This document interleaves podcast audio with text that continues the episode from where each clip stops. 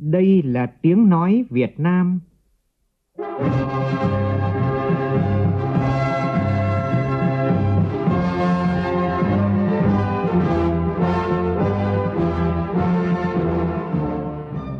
là tiếng nói Việt Nam, phát thanh từ Hà Nội, thủ đô nước Cộng hòa xã hội chủ nghĩa Việt Nam.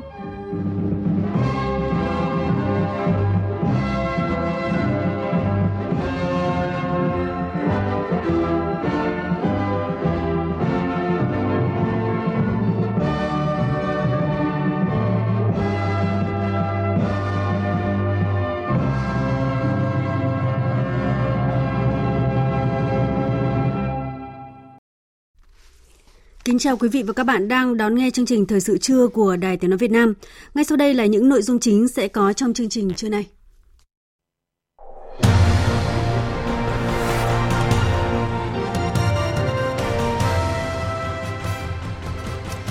Tiếp tục chuyến thăm Belarus, Chủ tịch Quốc hội Nguyễn Thị Kim Ngân có các cuộc hội đàm và hội kiến với lãnh đạo đảng và chính phủ nước này.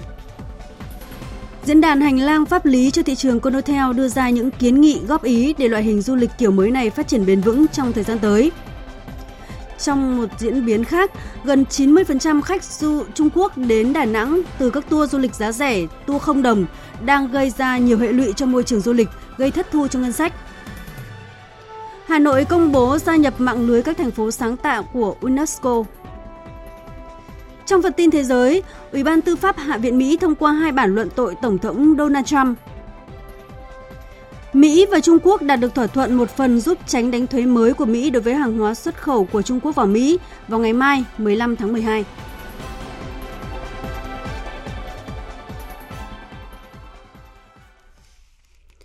Bây giờ là nội dung chi tiết. Tiếp tục chuyến thăm chính thức nước Cộng hòa Belarus, hôm qua theo giờ địa phương, tại trụ sở chính phủ Belarus, Chủ tịch Quốc hội Nguyễn Thị Kim Ngân đã hội kiến Thủ tướng Belarus Sergei Nikolaevich Roma. Tin của phóng viên Lê Tuyết. Tại hội kiến, Thủ tướng Belarus trao đổi một số hướng hợp tác song phương mới giữa hai nước. Theo Thủ tướng, Belarus nhận thấy cần tăng cường nhập khẩu hàng hóa chiến lược của Việt Nam như thời gian qua, cụ thể là tiếp tục nhập khẩu cao su, các sản phẩm nông nghiệp của Việt Nam. Cùng với đó, hai bên cần thúc đẩy hợp tác sản xuất ô tô. Belarus sẵn sàng xuất khẩu sang Việt Nam xe tải, máy kéo, xe tải lớn, xe buýt. Belarus sẵn sàng hỗ trợ về mặt tài chính cho các liên doanh giữa hai nước hoạt động trong lĩnh vực sản xuất ô tô. Một hướng hợp tác khác cũng có tiềm năng là hợp tác trong lĩnh vực khoa học và công nghệ. Cùng quan điểm với Thủ tướng Belarus, Chủ tịch Quốc hội đề xuất một số định hướng. Cụ thể, hai nước tiếp tục hoàn thiện các cơ sở pháp lý để thúc đẩy trao đổi thương mại, đầu tư song phương, triển khai đồng bộ và hiệu quả các hiệp định đã ký kết và tìm ra các lĩnh vực hợp tác triển vọng mới. Hai bên đẩy mạnh việc triển khai kết quả các khóa họp Ủy ban Liên Chính phủ Việt Nam Belarus và chương trình hợp tác về lĩnh vực kinh tế giữa hai nước. Cùng với đó là tiếp tục nỗ lực đẩy mạnh các hoạt động xúc tiến thương mại, hỗ trợ doanh nghiệp hai bên. Tại hội kiến, Chủ tịch Quốc hội, Thủ tướng Belarus và các đại biểu hai nước đã chia sẻ một số thông tin liên quan đến việc Belarus chuẩn bị thành lập liên doanh sản xuất sữa và một số sản phẩm sữa tại Việt Nam, về tạo điều kiện thuận lợi trong việc cấp visa cho công dân hai nước, cấp học bổng tiếng Nga miễn phí một năm đầu cho sinh viên Việt Nam. Belarus muốn tăng cường hợp tác với các trường đại học Việt Nam trong nghiên cứu khoa học, đề xuất hướng tới việc xem xét mở đường bay thẳng hai nước hoặc quá cảnh tại Belarus nhằm tăng lượng khách du lịch hai bên. Chiều tối qua, Chủ tịch Quốc hội Nguyễn Thị Kim Ngân cũng đã gặp bí thư thứ nhất Đảng Cộng sản Belarus Sokol. Phóng viên Lê Tuyết tiếp tục thông tin. Hai bên đã trao đổi về việc tận dụng những lợi thế mà Hiệp định Thương mại Tự do giữa Việt Nam, Liên minh Kinh tế Á-Âu mang lại để tăng cường hợp tác kinh tế thương mại song phương, đồng thời trao đổi những biện pháp để đẩy mạnh hợp tác giữa Việt Nam và Belarus trong các lĩnh vực cụ thể, phần đấu đưa kim ngạch thương mại hai chiều lên đến 500 triệu đô la Mỹ. Trước cuộc gặp này, Chủ tịch Quốc hội đã có cuộc gặp gỡ cảm động với các cựu chiến binh đã từng chiến đấu tại Việt Nam. Chủ tịch Quốc hội nhấn mạnh, Việt Nam đánh giá cao quan hệ giữa Đảng Cộng sản Việt Nam và Đảng Cộng sản Belarus. Hai bên thường xuyên trao đổi điện mừng và có những cuộc trao đổi làm việc. Chủ tịch Quốc hội đề nghị hai bên cần tăng cường hơn nữa trao đổi đoàn và tiếp xúc, thường xuyên trao đổi thông tin, lý luận và kinh nghiệm công tác xây dựng Đảng, phối hợp chặt chẽ trên các diễn đàn đa phương, chính đảng. Đồng tình với quan điểm của Chủ tịch Quốc hội về quan hệ thương mại hai chiều, bí thư thứ nhất của Đảng Cộng sản Belarus hy vọng Belarus và Việt Nam sẽ thực hiện được mục tiêu đề ra. Khẳng định nhu cầu xây dựng mối quan hệ song phương để phát triển ngày càng trở lên cấp thiết trên toàn thế giới. Theo bí thư thứ nhất Belarus, sự đoàn kết gắn bó giữa nhân dân hai nước, hai đảng Belarus Việt Nam sẽ đạt được những thành công tốt đẹp. Cùng ngày, Chủ tịch Quốc hội Nguyễn Thị Kim Ngân đã có cuộc tiếp xúc với đại diện cộng đồng người Việt và cán bộ nhân viên Đại sứ quán Việt Nam tại Belarus. Ông Phạm Tấn Tuyên, đại diện Ban chấp hành Hội Người Việt tại Beirut cũng bày tỏ mong muốn được sự quan tâm của Đảng, Quốc hội về nâng cao đời sống văn hóa tinh thần cho bà con cộng đồng, cho biết sẵn sàng làm cầu nối cho doanh nghiệp Việt Nam đầu tư vào Beirut và tận dụng các nhu cầu của Beirut về lao động và phát triển nông nghiệp. Chủ tịch Quốc hội Nguyễn Thị Kim Ngân nhấn mạnh, quy mô sứ quán của Việt Nam tại Belarus tuy không lớn nhưng đã hoạt động tốt, thể hiện qua việc chuẩn bị tốt việc đón các đoàn cấp cao và được phía bạn đánh giá cao Nói về cộng đồng người Việt tại Belarus, Chủ tịch Quốc hội cho rằng Đại sứ quán là ngôi nhà của chúng ta mà. Tất cả còn thực hiện quyền bảo hộ ờ, công dân nữa. Có vấn đề gì khó khăn thì phản ánh với ờ, đại sứ. Nhưng bà con cố gắng giúp cho các cháu thế hệ thứ hai, thứ ba, đặc biệt là thế hệ thứ ba, nó biết tiếng Việt. Rồi giáo dục để các cháu giữ gìn truyền thống văn hóa tốt đẹp của dân tộc Việt Nam. Các hoạt động của Chủ tịch Quốc hội Nguyễn Thị Kim Ngân tại Belarus sẽ được chúng tôi tiếp tục à, phản ánh trong các chương trình thời sự sau.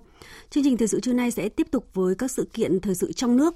Sáng nay tại Hà Nội diễn ra phiên trọng thể Đại hội đại biểu toàn quốc Hội cựu Thanh niên Sung phong Việt Nam lần thứ tư, nhiệm kỳ 2019-2024. Ủy viên Bộ Chính trị, Bí thư Trung ương Đảng, trưởng ban dân vận Trung ương Trương Thị Mai dự đại hội. Tổng Bí thư, Chủ tịch nước Nguyễn Phú Trọng, nguyên Tổng Bí thư Nông Đức Mạnh, Thủ tướng Nguyễn Xuân Phúc gửi lãng hoa chúc mừng đại hội. Phóng viên Lê Bình đưa tin. Với chủ đề phát huy truyền thống anh hùng, vai trò nhân chứng lịch sử, xây dựng tổ chức hội vững mạnh, đoàn kết, sáng tạo, vì nghĩa tình đồng đội, góp phần vào sự nghiệp giáo dục thế hệ trẻ, xây dựng và bảo vệ Tổ quốc. Đại hội có nhiệm vụ đánh giá kết quả 5 năm thực hiện nghị quyết Đại hội đại biểu toàn quốc Hội Cựu Thanh niên Sung phong Việt Nam lần thứ 3, nhiệm kỳ 2014-2019, đề ra phương hướng, nhiệm vụ trong nhiệm kỳ tới, biểu dương khen thưởng tôn vinh những gương điển hình cựu thanh niên sung phong tiêu biểu trong học tập và làm theo gương bác, phát triển kinh tế, vươn lên trong cuộc sống, tham gia công tác hội và các hoạt động xã hội, kiện toàn cơ cấu tổ chức hội. Trước đó, vào ngày hôm qua, tại phiên thứ nhất, đại hội đã tiến hành bầu 7 đồng chí vào đoàn chủ tịch đại hội, hai đồng chí vào ban thư ký đại hội và ba đồng chí vào ban kiểm tra tư cách đại biểu. 100% đại biểu nhất trí thông qua chương trình quy chế đại hội, nhất trí với báo cáo kết quả kiểm tra tư cách đại biểu, dự thảo báo cáo kiểm điểm sự lãnh đạo của Ban chấp hành khóa 3, nhiệm kỳ 2014-2019, báo cáo kết quả công tác kiểm tra khóa 3, nhiệm kỳ 2014-2019, dự thảo báo cáo sửa đổi điều lệ Hội Cựu Thanh niên sung phong Việt Nam khóa 4, nhiệm kỳ 2019-2024 Đại hội cũng đã hiệp thương bầu Ban chấp hành Hội Cựu Thanh niên sung phong Việt Nam khóa 4, nhiệm kỳ 2019-2024 gồm 86 đồng chí. Tối qua tại Hà Nội diễn ra lễ công bố Hà Nội gia nhập mạng lưới các thành phố sáng tạo của UNESCO và khai mạc lễ hội văn hóa dân gian trong đời sống đương đại 2019. Lễ hội kéo dài tới cuối tuần này với nhiều hoạt động hấp dẫn, giới thiệu tới người dân thủ đô, du khách về văn hóa dân gian đương đại và di sản văn hóa của thủ đô. Phóng viên Ái Kiều thông tin. Ngày 30 tháng 10 vừa qua, Hà Nội vinh dự là một trong 246 thành phố chính thức gia nhập mạng lưới các thành phố sáng tạo của UNESCO lĩnh vực thiết kế. Sự kiện là bước đi đầu tiên có ý nghĩa quan trọng trong việc định vị thương hiệu, quảng bá hình ảnh trên mọi lĩnh vực sáng tạo văn hóa, gia nhập nhóm các thành phố toàn cầu đang phát triển theo hướng đổi mới, phù hợp với chương trình nghị sự 2030 của Liên Hợp Quốc về phát triển bền vững. Ông Michael Croft, trưởng đại diện UNESCO tại Việt Nam cho biết, Danh hiệu này hướng thủ đô Hà Nội trao quyền cho người dân đa dạng ngành nghề kinh tế qua công nghiệp sáng tạo để phát triển bền vững. UNESCO's application Việc trở thành thành phố sáng tạo là một sự bổ sung quý giá cho vị thế của Hà Nội bên cạnh danh hiệu thành phố vì hòa bình. Nhưng giá trị thực sự của danh hiệu này còn mang ý nghĩa và tầm vóc lớn lao hơn thế nữa. Đó là việc hướng thành phố Hà Nội trở thành một thành phố thủ đô sáng tạo, có thể trao quyền cho mọi người dân có năng lực đa dạng hóa các ngành nghề kinh tế thông qua các ngành công nghiệp sáng tạo để phát triển bền vững.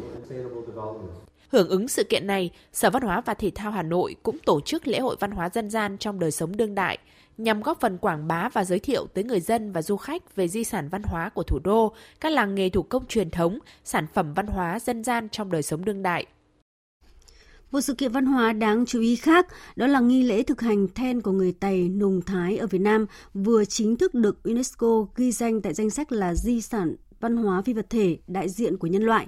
Đây là niềm vinh dự tự hào đối với cộng đồng các dân tộc Tày Nùng Thái, đặc biệt là với những nghệ nhân dân gian, bởi chính họ là những người góp công lớn trong việc gìn giữ, lưu truyền và phát huy loại hình văn hóa dân gian đặc sắc này. Phóng viên Đài Tiếng nói Việt Nam thường trú tại khu vực Đông Bắc ghi nhận. 87 tuổi đời, nghệ nhân ưu tú Lưu Đình Bạo, thôn Quan Nưa, xã Dương Quang, thành phố Bắc Cạn, tỉnh Bắc Cạn, đã có 38 năm gắn bó với then. Là một thầy then có tiếng trong vùng, ông bảo, then không chỉ là nghi lễ tâm linh, mà đó còn là đời sống văn hóa tinh thần, là hồn cốt của đồng bào nơi đây. Được công nhận như thế là bản thân tôi cũng thấy vui mừng. Vui mừng về vui mừng thứ nhất là về trong cái nghề của tôi được vinh danh như thế này là là là chúng tôi còn phát huy sau này để ra truyền cho con cho cháu và cho nhiều nhiều thế hệ khác nữa nếu không giữ truyền được như bản thân tôi mà không truyền được ấy sau này sẽ mai một mà con tôi không truyền được là nó sẽ mai một Lạng Sơn cũng là một trong những cái nôi của then. Toàn tỉnh hiện có khoảng 100 câu lạc bộ hát then thuộc Hội Bảo tồn Dân ca các dân tộc tỉnh Lạng Sơn. Với nỗ lực để nghi lễ thực hành then của người Tài Nùng Thái được công nhận là di sản văn hóa phi vật thể đại diện của nhân loại đã khó, gìn giữ và phát huy được giá trị di sản càng đặt ra trách nhiệm lớn lao hơn. Ông Phan Văn Hòa, Phó Giám đốc Sở Văn hóa Thể thao và Du lịch tỉnh Lạng Sơn nói. Có cái vinh dự lớn như thế này thì chúng ta sẽ tiếp tục để mà bảo tồn, để mà phát huy cái giá trị của hát then trên địa bàn của toàn tỉnh. À, đó là à, tiếp tục để mà à, hướng dẫn à, các cái trung tâm văn hóa, à, thể thao ờ, và truyền thông của các huyện, thành phố, phòng văn hóa thông tin các huyện, thành phố để mà hướng dẫn đến cho các cái câu lạc bộ ở các cái cấp ờ, xã, ờ, thị trấn, thế rồi các thôn bản để mà phát huy cái các cái làn điệu then à, trên địa bàn.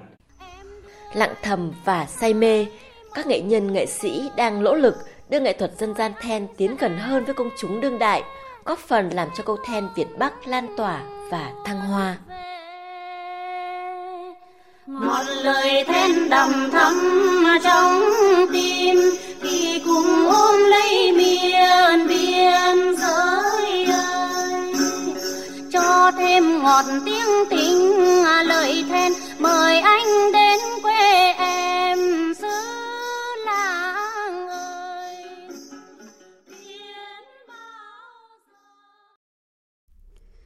Tại thành phố Hồ Chí Minh, lễ hội âm nhạc quốc tế lần thứ nhất diễn ra tối qua tại tuyến phố đi bộ Nguyễn Huệ ở trung tâm quận 1, thành phố Hồ Chí Minh.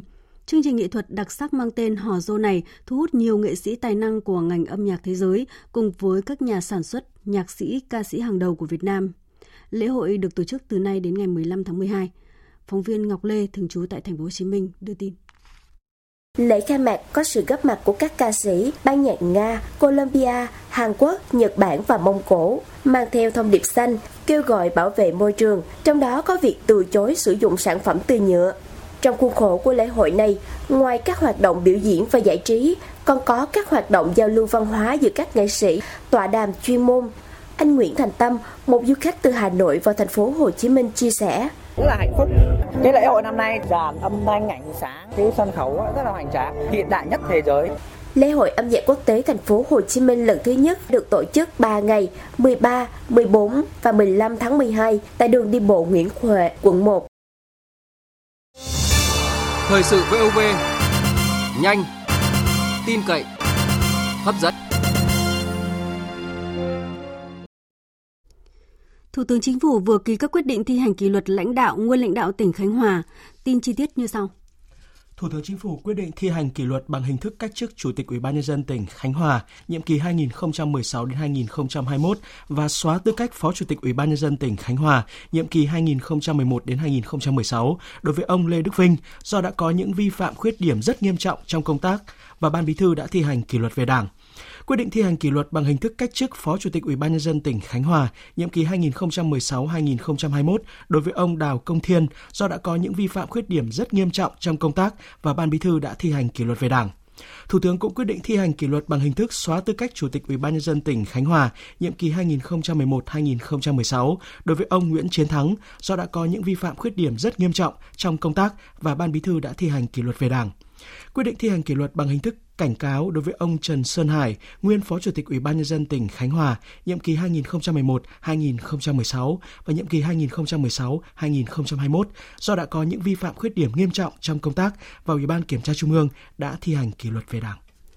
Chuyển sang một số tin kinh tế, với chủ đề phát triển bền vững nông nghiệp, nông dân, nông thôn Việt Nam, Festival Lúa gạo Việt Nam lần thứ tư Vĩnh Long 2019 khai mạc vào tối qua tại tỉnh Vĩnh Long và sẽ kéo dài đến ngày 19 tháng 12 này. Tin của phóng viên Đài Tiếng Nói Việt Nam. Festival thu hút hơn 800 gian hàng của bộ ngành trung ương, các địa phương đơn vị doanh nghiệp. Phó Chủ tịch Hội Nông dân Việt Nam Lương Quốc Đoàn cho biết, Festival lúa gạo lần thứ tư là cơ hội để quảng bá hình ảnh và năng lực cung ứng xuất khẩu lúa gạo của nước ta nói chung và của khu vực đồng bằng sông Cửu Long nói riêng với bạn bè quốc tế, từng bước đẩy mạnh tăng trưởng sản lượng gạo, góp phần nâng cao hơn nữa vai trò của vùng đồng bằng sông Cửu Long trong vấn đề an ninh lương thực quốc gia và đóng góp cho an ninh lương thực thế giới. Là cơ hội để các doanh nghiệp, hợp tác xã, tổ chức, cá nhân sản xuất kinh doanh nông nghiệp trao đổi thông tin, quảng bá thương hiệu, tiêu thụ sản phẩm, chuyển giao khoa học công nghệ, nâng cao chất lượng hàng hóa nông sản, mở rộng thị trường và đẩy mạnh sản xuất kinh doanh theo hướng bền vững, góp phần chuyển dịch cơ cấu kinh tế nông nghiệp nông thôn, đẩy mạnh và tăng năng lực xuất khẩu lúa gạo, thủy sản, trái cây Việt Nam kết nối cung cầu thị trường tiêu dùng trong nước, thúc đẩy liên kết liên doanh, ứng dụng khoa học kỹ thuật, công nghệ mới vào sản xuất, chế biến và thương mại dịch vụ, nâng cao thu nhập cho người nông dân.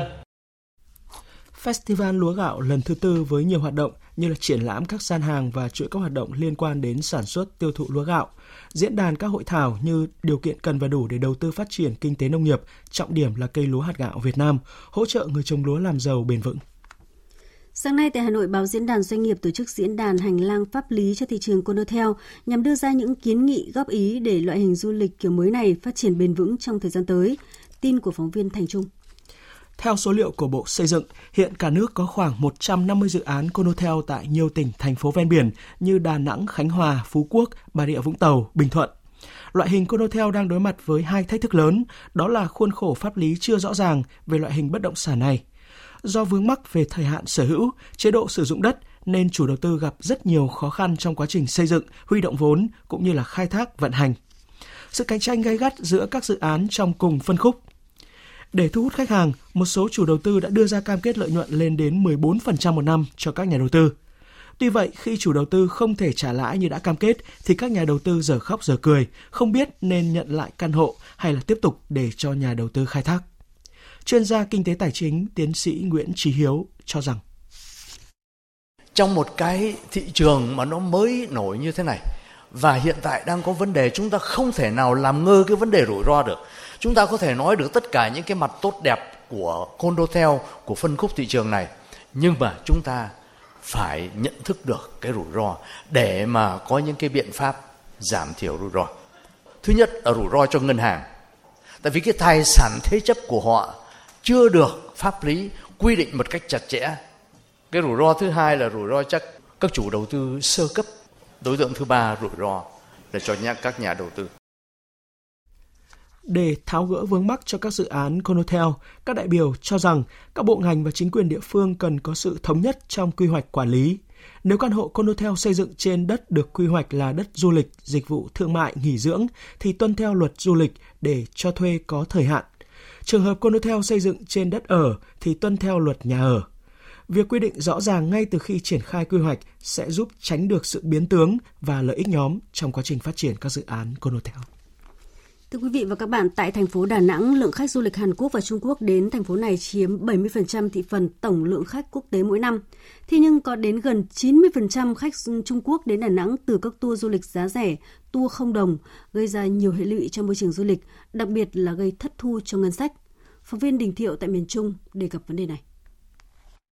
Năm 2019, tổng lượng khách quốc tế đến Đà Nẵng khoảng 3,5 triệu khách, trong đó khách Hàn Quốc và khách Trung Quốc là thị trường chính chiếm 70% thị phần. Điều đáng nói, có đến 88% khách Trung Quốc đến Đà Nẵng bằng tour giá rẻ hoặc không đồng. Bà Trương Thị Hồng Hạnh, Giám đốc Sở Du lịch thành phố Đà Nẵng cho rằng, ngoài giải pháp quản lý, cần có giải pháp chống thất thu thuế từ tour giá rẻ không đồng. Chúng tôi cũng đề xuất Cục Thuế đẩy mạnh kế hoạch giám sát doanh thu đối với các cơ sở dịch vụ mua sắm phục vụ khách Trung Quốc Hàn Quốc, xử lý nghiêm khi phát hiện được. Và cũng đề xuất thành phố sẽ sớm triển khai phần mềm khai báo khách lưu trú được kết nối với các cơ quan, công an, du lịch, cục thống kê, cục thuế để nắm thông tin xác thực nhất về tình hình khách lưu trú, xử phạt khách du lịch khi sử dụng các ứng dụng điện tử thanh toán trái phép khuyến khích đẩy mạnh thực hiện thanh toán không dùng tiền mặt tại các cái cơ sở phục vụ du lịch. Tour giả rẻ hay tour du lịch không đồng là chiêu thức cạnh tranh bằng giá để thu hút dịch vụ của các công ty lữ hành. Chi phí mà các công ty bù lại là đưa khách vào các điểm mua sắm. Khi đó giá thành bán tại các điểm mua sắm được đẩy lên cao và họ lấy doanh thu từ hoa hồng bù lại chi phí. Ông Nguyễn Nho Trung, Chủ tịch Hội đồng Nhân dân thành phố Đà Nẵng cho rằng thành phố đã đầu tư để phát triển du lịch rất lớn. Định hướng cơ cấu kinh tế của thành phố cũng chuyển dịch sang dịch vụ du lịch, trong đó du lịch là mũi nhọn. Nguồn lực đầu tư lớn nhưng doanh thu từ du lịch không tương xứng. Ông Nguyễn Nho Trung đề nghị ngành du lịch cần có giải pháp chống thất thu từ tour du lịch không đồng. Và cái tour giá rẻ đó có nghĩa là gần như là họ ép mình hết thì cái tour đó không thể nào nuốt cái doanh thu mà nó cao khi được. Thị trường Trung Quốc, Hàn Quốc là chiếm trên 70%. Nếu cái thị trường này nó sụt giảm, tới lúc đó thì mình mình chống đỡ cái này sao? tham thả mà cứ để cho cho quản lý nhà nước mà để cái lượng khách ờ, tiêu dùng ít rồi đánh ở đây thì chúng ta thành như một cái chỗ mà chúng ta phải gánh chịu hậu quả. Hãng hàng không Vietjet vừa tung 5 triệu vé khuyến mãi chỉ từ 0 đồng, chưa bao gồm thuế phí dành cho nhiều đường bay trong nước và quốc tế nhằm đáp ứng nhu cầu người dân có cơ hội mua vé máy bay giá rẻ. Chương trình khuyến mãi từ 16 đến ngày 22 tháng 12 này mở bán cả ngày không giới hạn à, khung giờ tại à, vietjetair.com. Vé khuyến mãi áp dụng toàn mạng bay khắp Việt Nam và quốc tế với các điểm đến hấp dẫn như là Nhật Bản, Hàn Quốc, Đài Loan, Trung Quốc, Hồng Kông, Trung Quốc, Ấn Độ, Indonesia, Thái Lan, Singapore, Malaysia, Myanmar và Campuchia. Bộ trưởng Môi trường Cộng hòa Séc và Bộ trưởng Tài nguyên Môi trường của Việt Nam vừa ký kế hoạch hành động nhằm thực thi có hiệu quả biên bản ghi nhớ về hợp tác giữa hai bộ trong thời gian tới. Lễ ký diễn ra trong khuôn khổ Diễn đàn Doanh nghiệp Việt Nam Séc tại thủ đô Praha nhân chuyến thăm và làm việc của Bộ trưởng Tài nguyên và Môi trường Việt Nam Trần Hồng Hà. Tin của phóng viên Đài Tiếng nói Việt Nam thường trú tại Séc.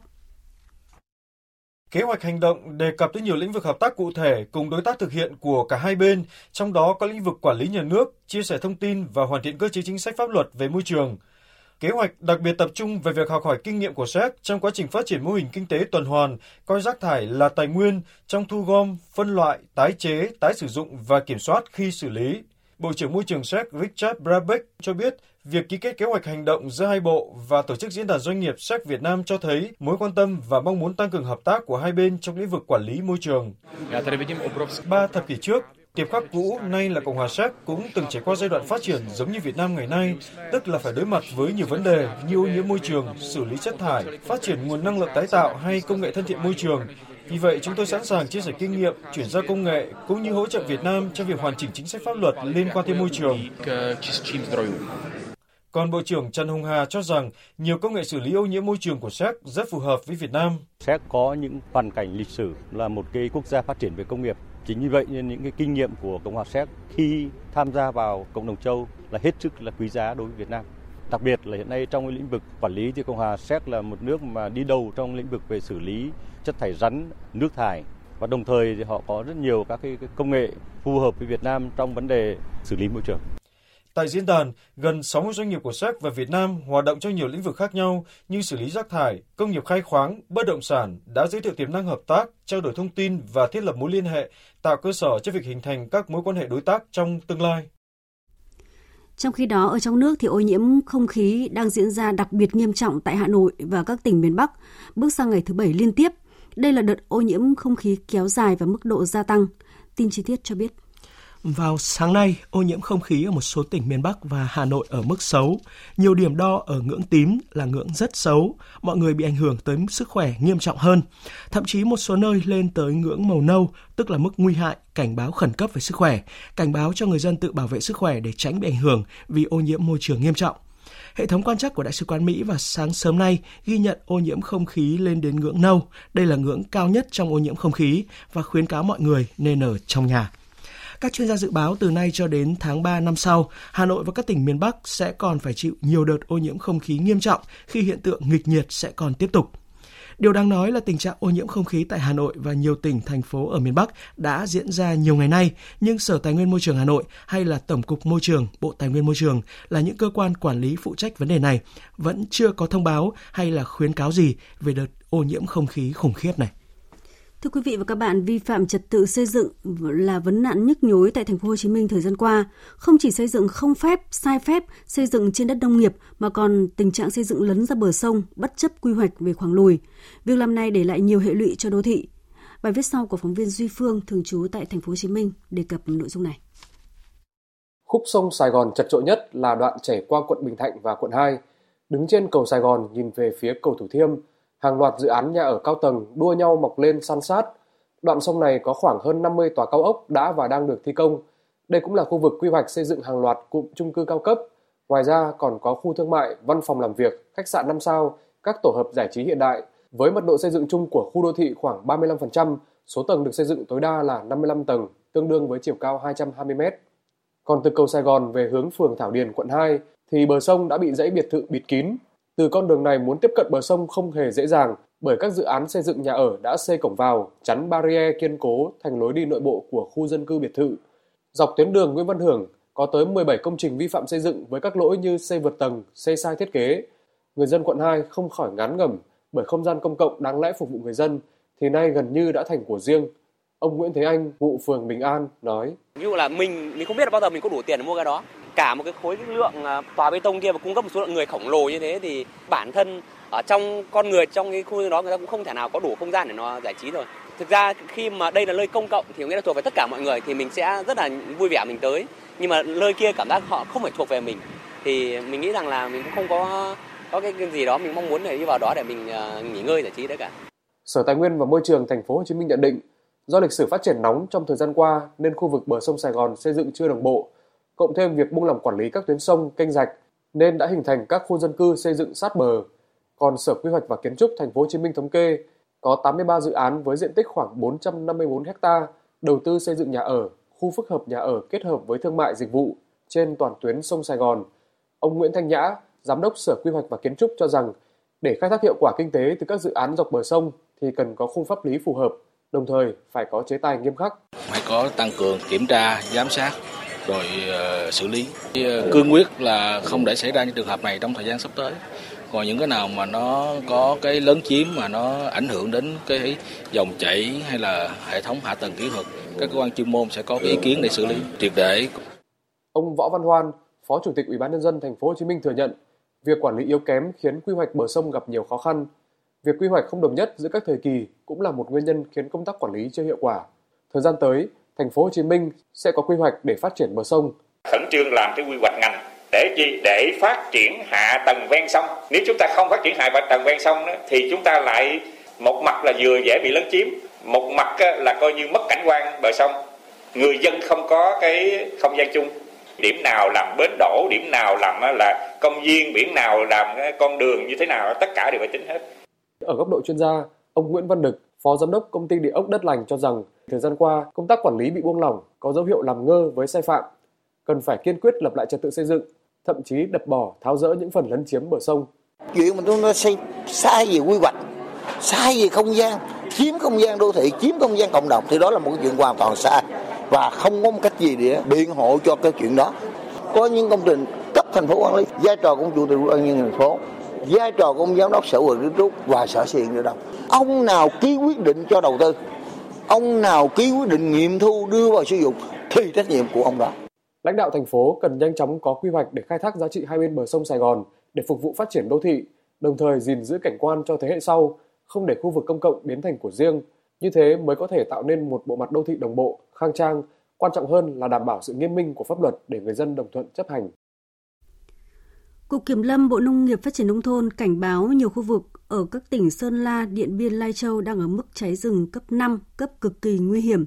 Cụ thể, các khu vực Phù Yên, tỉnh Sơn La, Điện Biên, Mường Nhé, thành phố Điện Biên Phủ, Lai Châu, Mường Lay, Tùa Chùa, Điện Biên Đông, Tuần Giáo của tỉnh Điện Biên, Mường Tè, Than Nguyên, tỉnh Lai Châu là các khu vực đã nhiều ngày không mưa, nắng nóng, thời tiết khô hanh, có khu vực xảy ra cháy rừng rất cao. Cục Kiểm lâm đề nghị chủ rừng thuộc các địa phương vừa nêu chữa cháy rừng theo quy định. Tiếp nối ngay sau đây, biên tập viên Ngọc Trinh sẽ tổng hợp một số thông tin thời tiết. Trung tâm Dự báo Khí tượng Thủy văn Quốc gia cho biết, do ảnh hưởng của không khí lạnh nên ngày hôm nay các tỉnh miền Bắc vẫn rét về đêm và sáng sớm, nhiệt độ thấp nhất phổ biến trong khoảng từ 8 đến 11 độ. Khu vực Hà Nội ngày hôm nay nhiều mây, không mưa, trưa chiều giảm mây hừng nắng.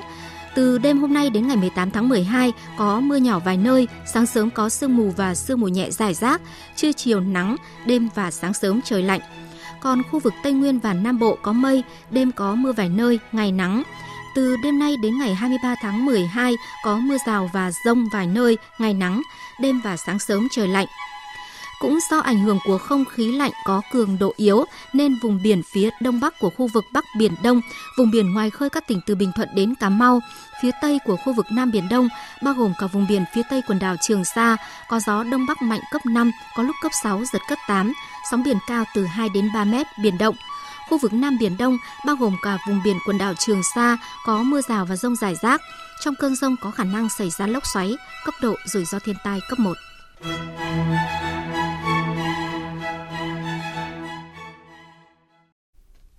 Chương trình thời sự trưa nay sẽ tiếp tục với phần tin thế giới. Mỹ và Trung Quốc vừa thông báo được thỏa thuận một phần hay còn gọi là thỏa thuận giai đoạn 1 giúp hạ nhiệt đáng kể cuộc chiến thương mại giữa hai bên, đồng thời ngăn chặn được đợt đánh thuế mới của hai nước nhằm vào các mặt hàng của nhau vào ngày mai. Tổng hợp của biên tập viên Đình Nam. Phát biểu tại Nhà Trắng, Tổng thống Mỹ Donald Trump khẳng định thỏa thuận thương mại giai đoạn 1 mà nước này vừa đạt được với Trung Quốc là một thỏa thuận lớn. Tuy nhiên, mức thuế 25% đã được Mỹ áp dụng đối với hàng hóa Trung Quốc trước đây vẫn được duy trì. Ông coi đó là một con bài lớn để đem ra đàm phán với Trung Quốc về giai đoạn 2. Thỏa thuận thương mại giai đoạn 1 với Trung Quốc là một thỏa thuận phi thường. Mức thuế sẽ chủ yếu ở mức 25% và chúng tôi sẽ sử dụng điều này cho các cuộc đàm phán trong tương lai giữa hai bên về thỏa thuận giai đoạn 2. Bởi thực tế, Trung Quốc vẫn muốn Mỹ giảm thuế nhiều hơn nữa. Chúng tôi muốn lùi lại sau bầu cử để đàm phán tiếp, song Trung Quốc muốn tiến hành đàm phán ngay lập tức. Cũng theo ông Trump, trong thỏa thuận lớn và phi thường này, Trung Quốc đã đồng ý thay đổi nhiều về cấu trúc, đồng thời mua một lượng lớn hàng nông sản, các mặt hàng công nghiệp, năng lượng và nhiều loại mặt hàng khác của Mỹ. Đổi lại, Mỹ sẽ không áp thuế đối với 160 tỷ đô la Mỹ hàng hóa của Trung Quốc, vốn được dự kiến sẽ bắt đầu có hiệu lực vào ngày mai. Mỹ cũng sẽ hạn chế một số mức thuế nhất định đã được áp vào hàng hóa Trung Quốc. Trong khi đó, từ Bắc Kinh, một loạt các quan chức Trung Quốc đã lên tiếng xác nhận về việc nước này sẽ tăng cường nhập khẩu lúa mì và ngô của Mỹ. Kế hoạch đáp trả đợt thuế mới của Mỹ vào ngày 15 tháng 12 cũng được phía Bắc Kinh hủy bỏ. Một số nguồn tin tiết lộ, thỏa thuận này có thể sẽ được hai bên ký ngay trong tháng 1 tới. Thỏa thuận thương mại giai đoạn 1 này dài 86 trang, gồm 9 chương, bao gồm các mục lời tựa, các quyền sở hữu trí tuệ, chuyển giao công nghệ, lương thực và nông sản, các dịch vụ tài chính, tỷ giá hối đoái và minh bạch, mở rộng thương mại, đánh giá song phương và giải quyết tranh chấp và các điều khoản cuối cùng. Trong tuyên bố về thỏa thuận thương mại giai đoạn 1 đạt được với Mỹ, Trung Quốc đánh giá thỏa thuận đạt được trên cơ sở bình đẳng và tôn trọng lẫn nhau và sẽ có tác động tích cực đối với kinh tế, kinh tế thương mại hai bên. Phóng viên Bích Thuận thường trú tại Trung Quốc đưa tin. Trung Quốc cho rằng việc đạt được thỏa thuận sẽ tạo ra những hiệu ứng tích cực trong lĩnh vực kinh tế thương mại, đầu tư và thị trường tài chính, phù hợp với phương hướng lớn về đi sâu cải cách mở cửa cũng như nhu cầu nội tại về thúc đẩy kinh tế phát triển chất lượng cao của Trung Quốc. Thỏa thuận cũng giúp tăng cường bảo vệ sở hữu trí tuệ, cải thiện môi trường kinh doanh, mở rộng tiếp cận thị trường, tăng cường hợp tác kinh tế thương mại giữa Trung Quốc và Mỹ cũng như tăng cường niềm tin của thị trường toàn cầu. Về tuyên bố vòng đàm phán tiếp theo giữa hai bên sẽ sớm bắt đầu của Tổng thống Mỹ Donald Trump, ông Liêu Mân, Thứ trưởng Bộ Tài chính Trung Quốc cho biết. Đàm phán giai đoạn 2 sẽ phụ thuộc vào tình hình thực hiện thỏa thuận giai đoạn 1. Hai bên vừa đạt được thỏa thuận giai đoạn 1. Việc cấp bách hiện nay là ký kết và thực hiện cho tốt nhằm phát huy ba vai trò của thỏa thuận là thúc đẩy hợp tác kinh tế thương mại song phương, đem lại lợi ích cho người dân Trung Quốc, Mỹ và thế giới, ổn định mong đợi của thị trường toàn cầu. Dù không thông báo số lượng cụ thể, nhưng theo Thứ trưởng Bộ Nông nghiệp Nông thôn Trung Quốc, những mặt hàng nước này nhập khẩu với số lượng lớn từ Mỹ đều là những sản phẩm mà thị trường Trung Quốc đang rất có nhu cầu như đậu nành, thịt lợn, thịt gia cầm vân vân. Có những vấn đề hai bên đàm phán hơn 10 năm không thể hoàn tất, nhưng lần này đã đi đến kết quả đột phá và tác động tích cực đến xuất khẩu nông sản của Trung Quốc sang Mỹ, liên quan đến các loại hoa quả tươi như lê, quýt, táo hay thịt da cầm chín và cá da trơn. Thị trường chứng khoán Mỹ đã có những phản ứng khác nhau trước thông tin Mỹ và Trung Quốc đạt được thỏa thuận thương mại giai đoạn 1. Chỉ số công nghiệp Dow Jones giảm gần 15 điểm, chỉ số S&P 500 giảm 1,34 điểm, trong khi đó chỉ số tổng hợp Nasdaq lại tăng gần 13 điểm. Trên thị trường quốc tế, các chỉ số chính đều tăng. Một quỹ quan trọng của Ngân hàng Thế giới đã dành cho việc đưa các nước thoát khỏi nghèo đói đã có được số tiền kỷ lục đó là 82 tỷ đô la, bao gồm đóng góp của các nước và nhiều cam kết trong 3 năm tới. Con số này đã tăng 7 tỷ đô la so với kỳ hạn 3 năm trước và là mức bổ sung lớn nhất từ trước tới nay của Hiệp hội Phát triển Quốc tế. Đóng góp này sẽ giúp các nước đối phó với các thách thức như là biến đổi khí hậu, bất bình đẳng giới, các tình huống bấp bênh, xung đột và bạo lực. Hiện có 74 quốc gia đang được hưởng quỹ này, trong đó 53 tỷ đô la dành cho khu vực châu Phi. Ra đời vào năm 1960, Hiệp hội Phát triển Quốc tế lâu nay chỉ dựa vào những đóng góp của các nước giàu có, nhưng từ năm 2017 thì quỹ này đã phát hành trái phiếu cho các nhà đầu tư để bổ sung nguồn tài trợ. Chuyển sang các tin thế giới đáng chú ý khác, kết quả cuối cùng của cuộc tổng tuyển cử ở Anh vừa được công bố cho thấy đảng bảo thủ của Thủ tướng Boris Johnson đã giành được 365 ghế trong tổng số 650 ghế tại Hạ viện. Với kết quả này thì Đảng Bảo thủ đã đảm bảo thế đa số tuyệt đối tại Hạ viện khi vượt quá mức 326 ghế theo quy định, được trao quyền tự đứng ra thành lập chính phủ mới mà không cần liên minh với các chính đảng khác. Chiến thắng áp đảo của Đảng Bảo thủ sẽ dọn đường cho tiến trình Brexit, Anh rời khỏi Liên minh châu Âu đúng thời hạn vào ngày 31 tháng 1 năm 2020 sau nhiều năm bế tắc chính trị. Trước đó thì Thủ tướng Boris Johnson luôn khẳng định sẽ thực hiện Brexit bằng mọi giá. Tại hội nghị thượng đỉnh Liên minh châu Âu EU ở thủ đô Bruxelles, Bỉ, lãnh đạo 27 nước thành viên đã nhất trí khởi động các cuộc đàm phán thương mại với Anh sau khi thỏa thuận Anh rời khỏi EU Brexit được phê chuẩn và thực thi. Trong các cuộc đàm phán thương mại với Anh tới đây, EU sẽ đặc biệt chú trọng đến cái gọi là các điều khoản sân chơi bình đẳng để đảm bảo cạnh tranh công bằng. Các nhà lãnh đạo EU và nhiều nước trên thế giới đã chúc mừng chiến thắng của Đảng Bảo thủ, chúc mừng Thủ tướng Johnson, đồng thời bày tỏ hy vọng sớm ký kết thỏa thuận thương mại song phương với Anh thời kỳ hậu Brexit – trên trang mạng xã hội cá nhân, Thủ tướng Israel Netanyahu đăng tải một đoạn băng hình để gửi lời chúc mừng. Xin chúc mừng người bạn của tôi, ông Boris Johnson, về chiến thắng đáng kinh ngạc này. Kết quả bầu cử là bằng chứng cho thấy sự ủng hộ của người dân Anh đối với đảng bảo thủ, chứ không phải là nhờ sự ảnh hưởng của truyền thông. Đó là một phần của làn sóng toàn cầu vì biên giới an toàn, nền kinh tế tự do và chủ quyền. Trong thời gian tới, tôi mong muốn được làm việc với chính quyền Anh để tăng cường hơn nữa mối quan hệ giữa hai nước. Một lần nữa, tôi xin chúc mừng bạn. Ủy ban Tư pháp Hạ viện Mỹ vừa bỏ phiếu thông qua các điều khoản luận tội Tổng thống Donald Trump, bao gồm lạm dụng quyền lực và cản trở Quốc hội. Phóng viên Phạm Huân, thường trú tại Mỹ, đưa tin. Ủy ban Tư pháp Hạ viện đã thông qua các cáo buộc lạm dụng quyền lực và cản trở Quốc hội đối với Tổng thống Donald Trump Tổng thống Mỹ thứ ba phải đối mặt với việc bị luận tội nếu các điều khoản luận tội được toàn bộ Hạ viện thông qua. Chủ tịch Ủy ban Tư pháp Hạ viện Jerry Nadler cho biết. Đây là lần thứ ba trong vòng 150 năm, Ủy ban Tư pháp Hạ viện đã bỏ phiếu thông qua các điều khoản luận tội Tổng thống, bao gồm lạm dụng quyền lực và cản trở Quốc hội. Hạ viện sẽ sớm hành động. Ông Trump đã bị các ủy ban hạ viện điều tra về việc đã ép Tổng thống Ukraine điều tra cựu Phó Tổng thống Joe Biden, một trong những đối thủ chính trị của ông Trump trong quá trình chạy đua vào Nhà Trắng năm 2020. Ông Trump có bị cáo buộc đã cản trở Quốc hội tiến hành điều tra các hoạt động của mình với Ukraine. Nếu Hạ viện quyết định luận tội Tổng thống Trump, một phiên tòa xét xử sẽ được tổ chức tại Thượng viện, nơi phe Cộng hòa đang nắm quyền kiểm soát, và chưa có dấu hiệu nào cho thấy các thượng nghị sĩ Cộng hòa sẽ ủng hộ việc phế chốt Tổng thống. Kết quả một số cuộc khảo sát cho thấy người dân Mỹ đang chia rẽ trong vấn đề luận tội Tổng thống Tuy nhiên, cuộc điều tra luận tội không có nhiều tác động đối với cử tri Mỹ. Kết quả một cuộc khảo sát do trường đại học Monmouth công bố hôm 11 tháng 12 cho thấy 45% số người được hỏi cho rằng ông Trump đã bị luận tội, trong khi một nửa số ý kiến phản đối việc phế chuất ông Trump. Trong khi đó, một số cuộc khảo sát khác cho thấy có dấu hiệu việc luận tội có thể sẽ là một thách thức đối với Đảng Dân Chủ tại một số bang chiến địa trong cuộc bầu cử năm 2020. Mexico vừa áp dụng một chương trình đặc biệt có tên là Cảnh sát khỏe mạnh nhằm nâng cao tinh thần, rèn luyện sức khỏe cho toàn lực lượng cảnh sát. Hơn 1.000 sĩ quan cảnh sát trên khắp thủ đô Mexico City đã đăng ký tham gia chương trình. Các sĩ quan sẽ thực hiện nhiều bài tập như là chống đẩy, chạy dài cùng nhiều bài tập thể lực để giảm cân. Họ cũng có cơ hội nhận được số tiền thưởng là 1.000 peso, tức là khoảng 50 đô la mỗi tháng nếu hoàn thành mục tiêu. Các sĩ quan tham gia chương trình đều có phản ứng tích cực, đồng thời cho rằng các bài luyện tập giúp họ cảm thấy nhẹ nhõm, nhanh nhẹn hơn.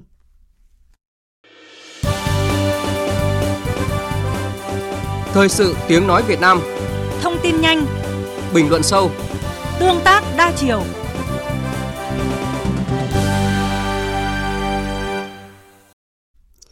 Quý vị và các bạn đang nghe chương trình Thời sự trưa của Đài Tiếng Nói Việt Nam.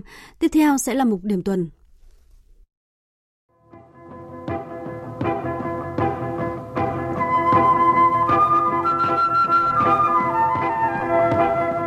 Thưa quý vị và các bạn, 2.000 câu hỏi của nông dân trên cả nước đã gửi tới Thủ tướng Nguyễn Xuân Phúc tại buổi đối thoại lần thứ hai của Thủ tướng với nông dân.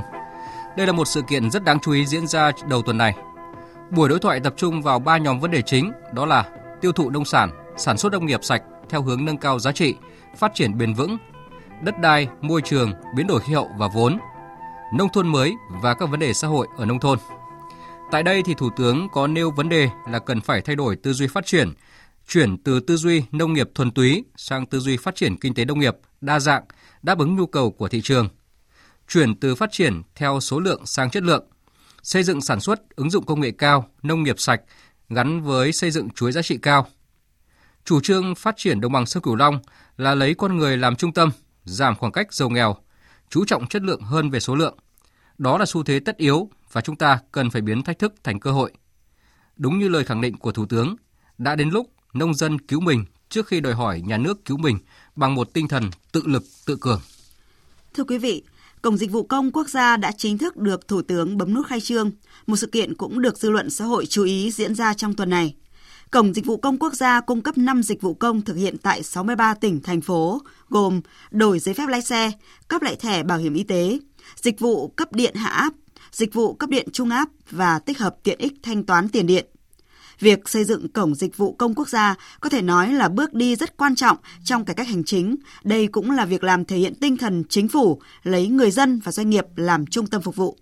Dư luận hy vọng việc thực hiện cổng dịch vụ công quốc gia sẽ công khai minh bạch giữa người xử lý giải quyết dịch vụ công với người được cung cấp dịch vụ công thông qua mạng điện tử, đồng thời chống được cửa quyền, hách dịch, ngăn chặn tình trạng tham nhũng vặt.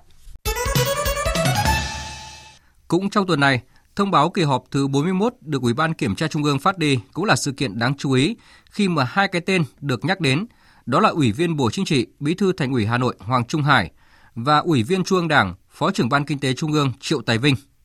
Gây chú ý đặc biệt bởi cả hai ông này đều đang đương chức là cán bộ thuộc diện Bộ Chính trị, Ban chấp hành Trung ương quản lý. Trong khi ông Triệu Tài Vinh phải chịu trách nhiệm ở thời kỳ còn là bí thư tỉnh ủy Hà Giang khi mà để xảy ra sai phạm trong kỳ thi Trung học phổ thông quốc gia – thì ông Hoàng Trung Hải lại sai phạm trong giai đoạn còn là Phó Thủ tướng. Ông Hoàng Trung Hải đã có vi phạm khuyết điểm khi cho một số ý kiến chỉ đạo đối với dự án mở rộng sản xuất giai đoạn 2 công ty gang thép Thái Nguyên làm thiệt hại hàng nghìn tỷ đồng. Kết luận của Ủy ban Kiểm tra Trung ương tiếp tục là minh chứng rõ nét nhất cho tinh thần không có vùng cấm trong công tác xử lý cán bộ mà Tổng Bí thư, Chủ tịch nước Nguyễn Phú Trọng đã nhiều lần khẳng định trước công chúng. Thưa quý vị, thưa các bạn, trong tuần này, thông tin về vụ gian lận kết quả xét nghiệm bớt xén vật tư y tế trong quy trình xét nghiệm HIV và viêm gan B tại Bệnh viện Đa khoa Sanh Pôn, Hà Nội đã gây bất bình và hoang mang trong dư luận. Theo các chuyên gia đầu ngành trong lĩnh vực hóa sinh, đây là hành vi không thể chấp nhận được bởi hoàn toàn có thể làm sai lệch kết quả xét nghiệm của người bệnh ghi nhận những hy sinh thầm lặng, những đóng góp to lớn của những cán bộ ngành y tế đang ngày đêm cần mẫn chăm sóc phục vụ người bệnh, nhưng dư luận cũng rất bất bình trước những việc làm thiếu trách nhiệm của những cán bộ y tế trong vụ việc này. Còn bao nhiêu vụ việc tương tự ở các cơ sở khám chữa bệnh khác chưa được phát hiện và đây có phải là những vụ gian lận có tính chất hệ thống trong ngành y tế lâu nay hay không? Một sự kiện đáng chú ý khác diễn ra trong tuần này đó là hơn 1.000 đại biểu đại diện cho gần 10 triệu hội viên, gần 23 triệu thanh niên trên khắp mọi miền của đất nước. Thanh niên Việt Nam tụ hội về thủ đô dự Đại hội đại biểu toàn quốc Hội Liên hiệp Thanh niên Việt Nam lần thứ 8. Trong nhiệm kỳ qua, Nhiều chương trình, hoạt động mới đã được triển khai, thu hút và hiệu triệu đông đảo các tầng lớp thanh niên tham gia. Nhiều nhân tố mới, điển hình tiên tiến trong thanh niên được phát hiện và tôn vinh, góp phần tạo dựng hình ảnh đẹp về lớp thanh niên Việt Nam thời kỳ mới. Thế nhưng, thực tế hiện nay, do ảnh hưởng từ những mặt trái của nền kinh tế thị trường, do thiếu bản lĩnh và không nghiêm túc trong rèn luyện, phấn đấu, một bộ phận thanh niên đã phai nhạt lý tưởng, sống buông thả, xa rời truyền thống tốt đẹp của dân tộc. Đại hội lần này kêu gọi mỗi thanh niên Việt Nam hôm nay cần phấn đấu trở thành những công dân tốt, luôn giữ mãi trong tim tinh thần yêu nước, lòng tự hào dân tộc, luôn dành chọn niềm tin, tâm sức đóng góp cho sự phát triển của đất nước.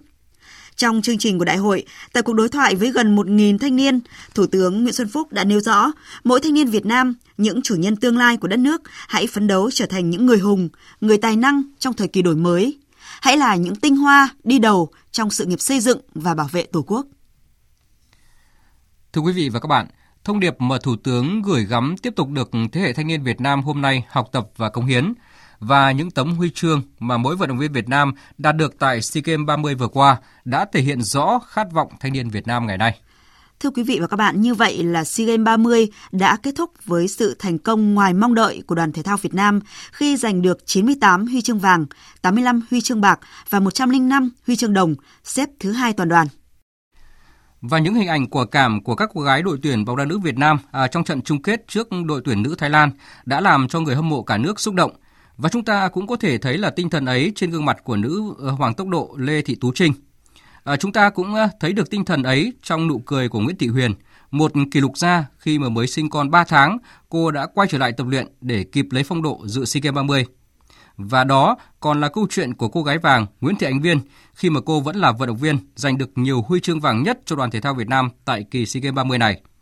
Và còn một niềm vui đặc biệt khác khi mà lịch sử đã gọi tên Việt Nam với tấm huy chương vàng bóng đá nam như một cái kết trọn vẹn cho một kỳ SEA Games đáng nhớ. Thưa quý vị và các bạn, trên mỗi tấm huy chương là một câu chuyện truyền đi tinh thần Việt Nam. Các vận động viên của chúng ta không chỉ vượt lên chính mình, họ không chỉ chiến thắng các giới hạn của bản thân mà còn vươn lên đỉnh cao để giành vinh quang. Họ đã truyền cảm hứng và góp phần nâng cao vị thế và tầm vóc Việt Nam. Vâng, những tấm huy chương vàng SEA Games 30 là thành quả của bao khát vọng tiếp nối cho thấy một chân lý, có khát vọng, ắt sẽ thành công. Điều này gợi nhớ đến khát vọng Việt Nam tự cường và thịnh vượng mà Thủ tướng đã nêu tại Quốc hội gần đây.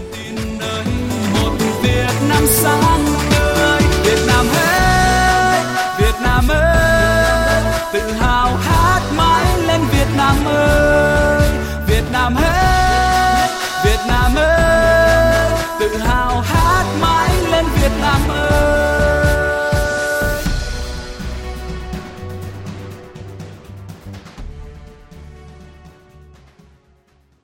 Các biên tập viên Đài Tiếng nói Việt Nam vừa điểm các sự kiện và vấn đề đáng chú ý trong tuần.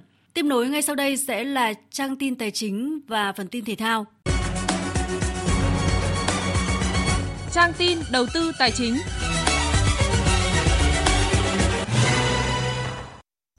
Một tháng năm nay, xuất khẩu gỗ và sản phẩm từ gỗ của nước ta đạt hơn 9,5 tỷ đô la, tăng 18,1% so với cùng kỳ năm ngoái. Trong đó, xuất khẩu sản phẩm gỗ đạt 7 tỷ đô la, tăng hơn 22% so với cùng kỳ năm ngoái. Hôm qua, Tổng cục Thống kê đã tổ chức họp báo công bố kết quả đánh giá lại quy mô GDP giai đoạn 2010-2017. Quy mô GDP đánh giá lại của toàn nền kinh tế theo giá hiện hành tăng bình quân 935.000 tỷ đồng một năm. Trong đó năm 2011 có tỷ lệ tăng cao nhất với 27,3% và năm 2015 có tỷ lệ tăng thấp nhất là 23,8%. Tổng Kiểm toán Nhà nước Hồ Đức Phước cho biết trong năm 2020 sẽ tập trung kiểm toán 158 cuộc kiểm toán. Trong đó, Kiểm toán Nhà nước ưu tiên kiểm toán một số chuyên đề kiểm toán có phạm vi rộng được dư luận xã hội quan tâm như Ngân hàng Agribank, Tổng Công ty Điện lực Dầu khí Việt Nam, Tổng Công ty Dầu Việt Nam, Tổng Công ty Đầu tư và Phát triển Hạ tầng Đô thị UDIC. Lãi suất trái phiếu chính phủ đang giảm xuống mức thấp kỷ lục. Tính từ đầu năm đến cuối tháng 11, tổng lượng trái phiếu chính phủ đã phát hành đạt 187,9 nghìn tỷ đồng, tăng 37% so với cùng kỳ năm ngoái. Lãi suất sơ cấp thấp hơn, tiếp tục kéo lãi suất thứ cấp xuống mức thấp kỷ lục mới. Tính đến cuối tháng 11, lãi suất các kỳ hạn 1 năm, 5 năm, 10 năm đạt lần lượt là 2,15%, 2,41% và 3,59%. Đầu tư tài chính biến cơ hội thành hiện thực. đầu tư tài chính biến cơ hội thành hiện thực. Thưa quý vị và các bạn, năm 2019 sắp đi qua với nhiều biến động trên thị trường bất động sản. Những sản phẩm chủ đạo trong các phân khúc chỉ tăng nhẹ hoặc đi ngang. Vậy năm 2020, thị trường sẽ đón những dòng vốn đầu tư nào? Thông tư 22 của Ngân hàng Nhà nước sẽ có tác động ra sao đối với lĩnh vực bất động sản? Phóng viên Thành Trung đã có cuộc phỏng vấn ngắn với chuyên gia kinh tế, tiến sĩ Cấn Văn Lực về vấn đề này. Mời quý vị và các bạn cùng nghe. Thưa tiến sĩ Cấn Văn Lực, ông đánh giá như thế nào về triển vọng thị trường bất động sản trong năm 2020? Tôi ờ, đánh giá thấy rằng là năm 2019 của chúng ta thị trường bất động sản đang trong cái xu thế là sàng lọc và điều chỉnh do chúng ta có cơ chế chính sách ở mức độ là quản lý lành mạnh hơn và siết chặt hơn. Chính vì thế mà đã xảy ra hiện tượng thiếu cung ở một số phân khúc, nhất là phân khúc à, trung cấp và bình dân à, và khiến cho mặt bằng giá bất động sản cũng đã bị nhích lên ở một số địa bàn và thị trường. Trong cái năm 2020 thì tôi cho rằng là thị trường tiếp tục điều chỉnh theo cái hướng là lành mạnh hơn và sàng lọc hơn. Các phân khúc sẽ điều hòa hơn về quan hệ cung cầu. Qua đó thì nó sẽ ổn định hơn về lâu dài. Theo ông, những dòng vốn nào sẽ đầu tư vào thị trường bất động sản nước ta trong thời gian tới? Trước hết thì qua quan sát chúng tôi thấy rằng là cái dòng vốn vào bất động sản của chúng ta về cơ bản vẫn tăng trưởng tích cực trong 2019 vừa qua và cả 2020 dự báo. Mặc dù là cái thị trường nó có cái sự điều chỉnh. Tuy nhiên thì dòng vốn từ khu vực tư nhân, từ khu vực FDI, từ uh, lĩnh vực tín dụng ngân hàng vào thị trường bất động sản về cơ bản vẫn tiến triển tích cực. Tôi lấy ví dụ như là vốn đầu tư tư nhân, doanh nghiệp thành lập mới trong lĩnh vực này là tăng khoảng 27,5% về vốn. Vốn FDI à, tổng số là được khoảng 4,5 tỷ đô đổ vào khu vực bất động sản là cái khu vực lớn thứ hai nhận vốn đầu tư từ nước ngoài. Và cái thứ ba là tín dụng ngân hàng cho cả kinh doanh và mua nhà rồi sửa nhà, chữa nhà thì vẫn tăng ở cái mức là khoảng 15% trong 10 tháng đầu năm vừa qua. Đặc biệt một dòng vốn nữa rất quan trọng là từ phát hành trái phiếu à, cũng đã tăng trưởng tích cực ở mức là khoảng 7% so với cùng kỳ năm ngoái. Cả năm có thể lên đến khoảng 80.000 tỷ. Rõ ràng đây là một cái dòng vốn trung dài hạn quan trọng cho thị trường. Thông tư 22/2019 của Ngân hàng Nhà nước sẽ có hiệu lực từ ngày 1 tháng 1 năm 2020 sắp tới. Thông tư này sẽ tác động như thế nào đến thị trường bất động sản, thưa ông? Thực ra thì à, thông tư 22 của Ngân hàng Nhà nước sẽ khiến cho thị trường bất động sản nó phát triển lành mạnh hơn theo cái hướng là nắn cái dòng tín dụng vào những phân khúc sát với nhu cầu thực tế hơn, nhất là phân khúc cho vay để mua nhà và sửa nhà. Và thực tế là phân khúc này tín dụng vẫn tăng ở mức là khoảng 19,6% trong 11 tháng đầu năm vừa qua. Trong năm tới thì tôi dự báo sẽ tăng trưởng tốt hơn. Xin cảm ơn ông.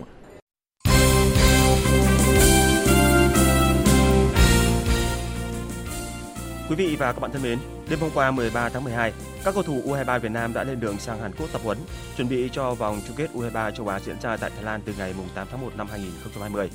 Ở đợt tập trung lần này, huấn luyện viên Park Hang-seo đã triệu tập thêm 11 cầu thủ, đồng thời giữ lại 17 cầu thủ vừa dự SEA Games 30. Bốn cầu thủ không có tên trong danh sách U23 Việt Nam là Đỗ Hùng Dũng, Trọng Hoàng do quá tuổi, Văn Hậu thì trở về Hà Lan và thủ môn Văn Biểu. Đáng chú ý trong số 28 cái tên này là sự trở lại của Đình Trọng, Chuyến bay chở U23 Việt Nam cất cánh lúc 0 giờ 30 phút sáng 14 tháng 12 và cánh tại Busan. Theo kế hoạch, sau khi kết thúc đợt tập huấn, đến ngày 22 tháng 12, U23 Việt Nam trở về đóng quân tại thành phố Hồ Chí Minh. Tại đây, thầy trò huấn luyện viên Park Hang-seo dự kiến sẽ có một trận giao hữu quốc tế diễn ra trên sân thống nhất trước khi lên đường sang Thái Lan vào đầu tháng 1 năm 2020. Nước chủ nhà Thái Lan cũng đã tiến hành mở bán vé các trận đấu ở vòng bảng của giải U23 châu Á 2020. Theo đó, các cổ động viên sẽ tiến hành mua vé qua trang Thái Tickets Major. Vé xem các trận đấu của giải U23 châu Á sẽ có 3 mệnh giá là 200, 300 và 400 bạt, tương đương với 150.000, 230.000 đồng và 300.000 đồng. Các trận đấu của U23 Việt Nam tại giải này sẽ dự kiến diễn ra tại các sân Trang Arena và Thammasat. Cũng trong ngày hôm qua, Liên đoàn bóng đá châu Á AFC vừa chính thức thông báo chọn ông Trần Quốc Tuấn, Phó Chủ tịch VFF, trưởng ban thi đấu của AFC giữ vai trò trưởng đoàn điều hành vòng chung kết giải bóng đá U23 châu Á 2020 tại Thái Lan từ ngày 8 tháng 1 cho đến ngày 26 tháng 1 năm 2020. Ông Tuấn được bổ nhiệm không hẳn chỉ là trưởng ban thi đấu của AFC mà ông đã từng có kinh nghiệm giữ vai trò điều hành rất tốt tại Asian Incheon năm 2014 và được AFC đánh giá cao. Đây là vinh dự lớn của bóng đá Việt Nam nói chung và cá nhân ông Trần Quốc Tuấn nói riêng. Chúng tôi xin được chuyển sang những tin đáng chú ý khác. Trên bảng xếp hạng mới nhất của Liên đoàn bóng đá thế giới FIFA, đội tuyển bóng đá nữ Việt Nam đã tăng hai bậc lên hạng 32 thế giới. Đội tuyển nữ Việt Nam cũng giữ ngôi vị số 1 Đông Nam Á. Ở châu Á, thầy trò huấn luyện viên Mai Đức Chung xếp thứ 6 sau Australia, Nhật Bản, Cộng hòa Dân chủ Nhân dân Triều Tiên, Trung Quốc và Hàn Quốc. Ngày 23 tháng 12 tới đây, đội tuyển nữ Việt Nam sẽ tập trung trở lại để chuẩn bị cho vòng loại cuối cùng Olympic Tokyo 2020 vào đầu tháng 2, cùng bảng với các đối thủ Cộng hòa Dân chủ Nhân dân Triều Tiên, Hàn Quốc và Myanmar. Còn tại lượt trận thứ hai giải giao hữu Futsal Thái Fights 2019, đội tuyển Futsal Việt Nam đã giành chiến thắng với tỷ số 3-1 trước đội Oman. Sau khi bị chia điểm với Guatemala với tỷ số 3 đều ở lượt đấu đầu tiên, đội tuyển Việt Nam đã đặt quyết tâm cao trong cuộc đọ sức với Oman. Các học trò của huấn luyện viên Phạm Minh Giang sớm tràn lên tấn công và giành chiến thắng với tỷ số 3-1. Với chiến thắng này, đội tuyển Futsal Việt Nam đã có được 4 điểm sau hai lượt trận và sẽ gặp đội chủ nhà Thái Lan ở lượt trận đấu cuối diễn ra vào ngày 15 tháng 12 tới. Vào chiều nay 14 tháng 12, giải bóng đá truyền hình Bình Dương lần thứ 20 BTV Cup 2019 sẽ khai mạc với trận đấu giữa chủ nhà BKMX Bình Dương và U20 Myanmar.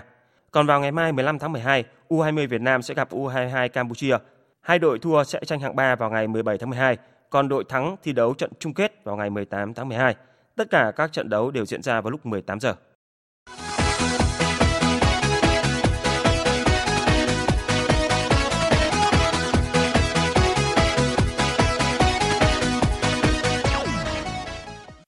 Quý vị và các bạn thân mến, trang chủ của câu lạc bộ Liverpool đã thông báo về một bản hợp đồng mới với huấn luyện viên đương nhiệm. Theo đó, chiến lược gia Juven Klopp sẽ gắn bó với đội chủ sân Anfield đến hết năm 2024. Đây là phần thưởng xứng đáng cho những gì mà huấn luyện viên Juven Klopp đã làm được sau 4 năm dẫn dắt lữ đoàn đỏ. Huấn luyện viên Juven Klopp trở thành huấn luyện viên của Liverpool từ mùa hè năm 2015. Ngay mùa giải đầu tiên cầm quân, Liverpool đã tiến đến trận chung kết League Cup và Europa League. Sau đó không lâu, The Klopp bước vào trận chung kết UEFA Champions League 2017 và 2018, nơi mà họ đã thất bại trước câu lạc bộ Real Madrid. Duy trì cán đích ở vị trí Á quân của Premier League ở mùa giải trước, nhưng số điểm 97 cũng giúp Liverpool tạo nên kỷ lục ở sân chơi hàng đầu dưới giờ sương mù. Và tại mùa giải UEFA Champions League 2018-2019, huấn luyện viên Jurgen Klopp đã mang về chức vô địch UEFA Champions League lần thứ 6 trong lịch sử của câu lạc bộ. Hiện tại Liverpool sẽ ở vị trí nhất bảng ở giải Ngoại hạng Anh với thành tích bất bại và hơn 8 điểm so với đội xếp thứ hai là Leicester City. Ở đấu trường châu lục, đoàn quân của huấn luyện viên Jurgen Klopp cũng đã vừa điền tên mình vào vòng 1/8 với vị trí nhất bảng E. Dự báo thời tiết Bắc Bộ và khu vực Hà Nội chiều có mây, trời nắng, đêm nhiều mây có mưa nhỏ vài nơi, gió nhẹ, đêm trời rét, nhiệt độ từ 15 đến 25 độ, vùng núi có nơi dưới 15 độ. Các tỉnh từ Thanh Hóa đến Thừa Thiên Huế nhiều mây, phía Bắc có mưa vài nơi, phía Nam có mưa, mưa rào nhẹ rải rác, gió nhẹ, đêm trời rét, nhiệt độ từ 16 đến 24 độ. Các tỉnh ven biển từ Đà Nẵng đến Bình Thuận, phía Bắc nhiều mây có mưa, mưa rào nhẹ rải rác, phía Nam có mây có mưa rào vài nơi, gió Đông Bắc cấp 2, cấp 3, nhiệt độ từ 21 đến 28 độ, phía Nam nhiệt độ từ 28 đến 30 độ. Tây Nguyên và Nam Bộ có mây, chiều nắng đêm không mưa, gió Đông Bắc cấp 2, cấp 3, nhiệt độ từ 21 đến 33 độ. Tiếp theo là dự báo thời tiết biển. Vịnh Bắc Bộ có mưa vài nơi, sáng sớm có nơi có sương mù, tầm nhìn xa trên 10 km, giảm xuống dưới 1 km trong sương mù, gió Đông Bắc đến Đông cấp 3, cấp 4. Vùng biển từ Quảng Trị đến Quảng Ngãi, vùng biển từ Bình Định đến Ninh Thuận, vùng biển từ Bình Thuận đến Cà Mau và từ Cà Mau đến Kiên Giang có mưa rào và rông vài nơi, tầm nhìn xa trên 10 km, gió Đông Bắc cấp 5, có lúc cấp 6, giật cấp 8, biển động. Khu vực Biển Đông, khu vực quần đảo Hoàng Sa thuộc thành phố Đà Nẵng, Trường Sa tỉnh Khánh Hòa và Vịnh Thái Lan có mưa rào và rông rải rác. Trong cơn rông có khả năng xảy ra lốc xoáy. Tầm nhìn xa trên 10 km, giảm xuống từ 4 đến 10 km trong mưa, gió Đông Bắc cấp 5, riêng vùng biển phía Tây có lúc cấp 6, giật cấp 8, biển động. Những thông tin thời tiết vừa rồi cũng đã kết thúc chương trình Thời sự trưa của Đài Tiếng Nói Việt Nam. Chương trình này do các biên tập viên Thu Hòa, Hải quân biên soạn và thực hiện, với sự tham gia của kỹ thuật viên Hồng Thanh. Chịu trách nhiệm nội dung Nguyễn Thị Tuyên Mai. Cảm ơn quý vị và các bạn đã quan tâm theo dõi. Xin kính chào tạm biệt và hẹn gặp lại.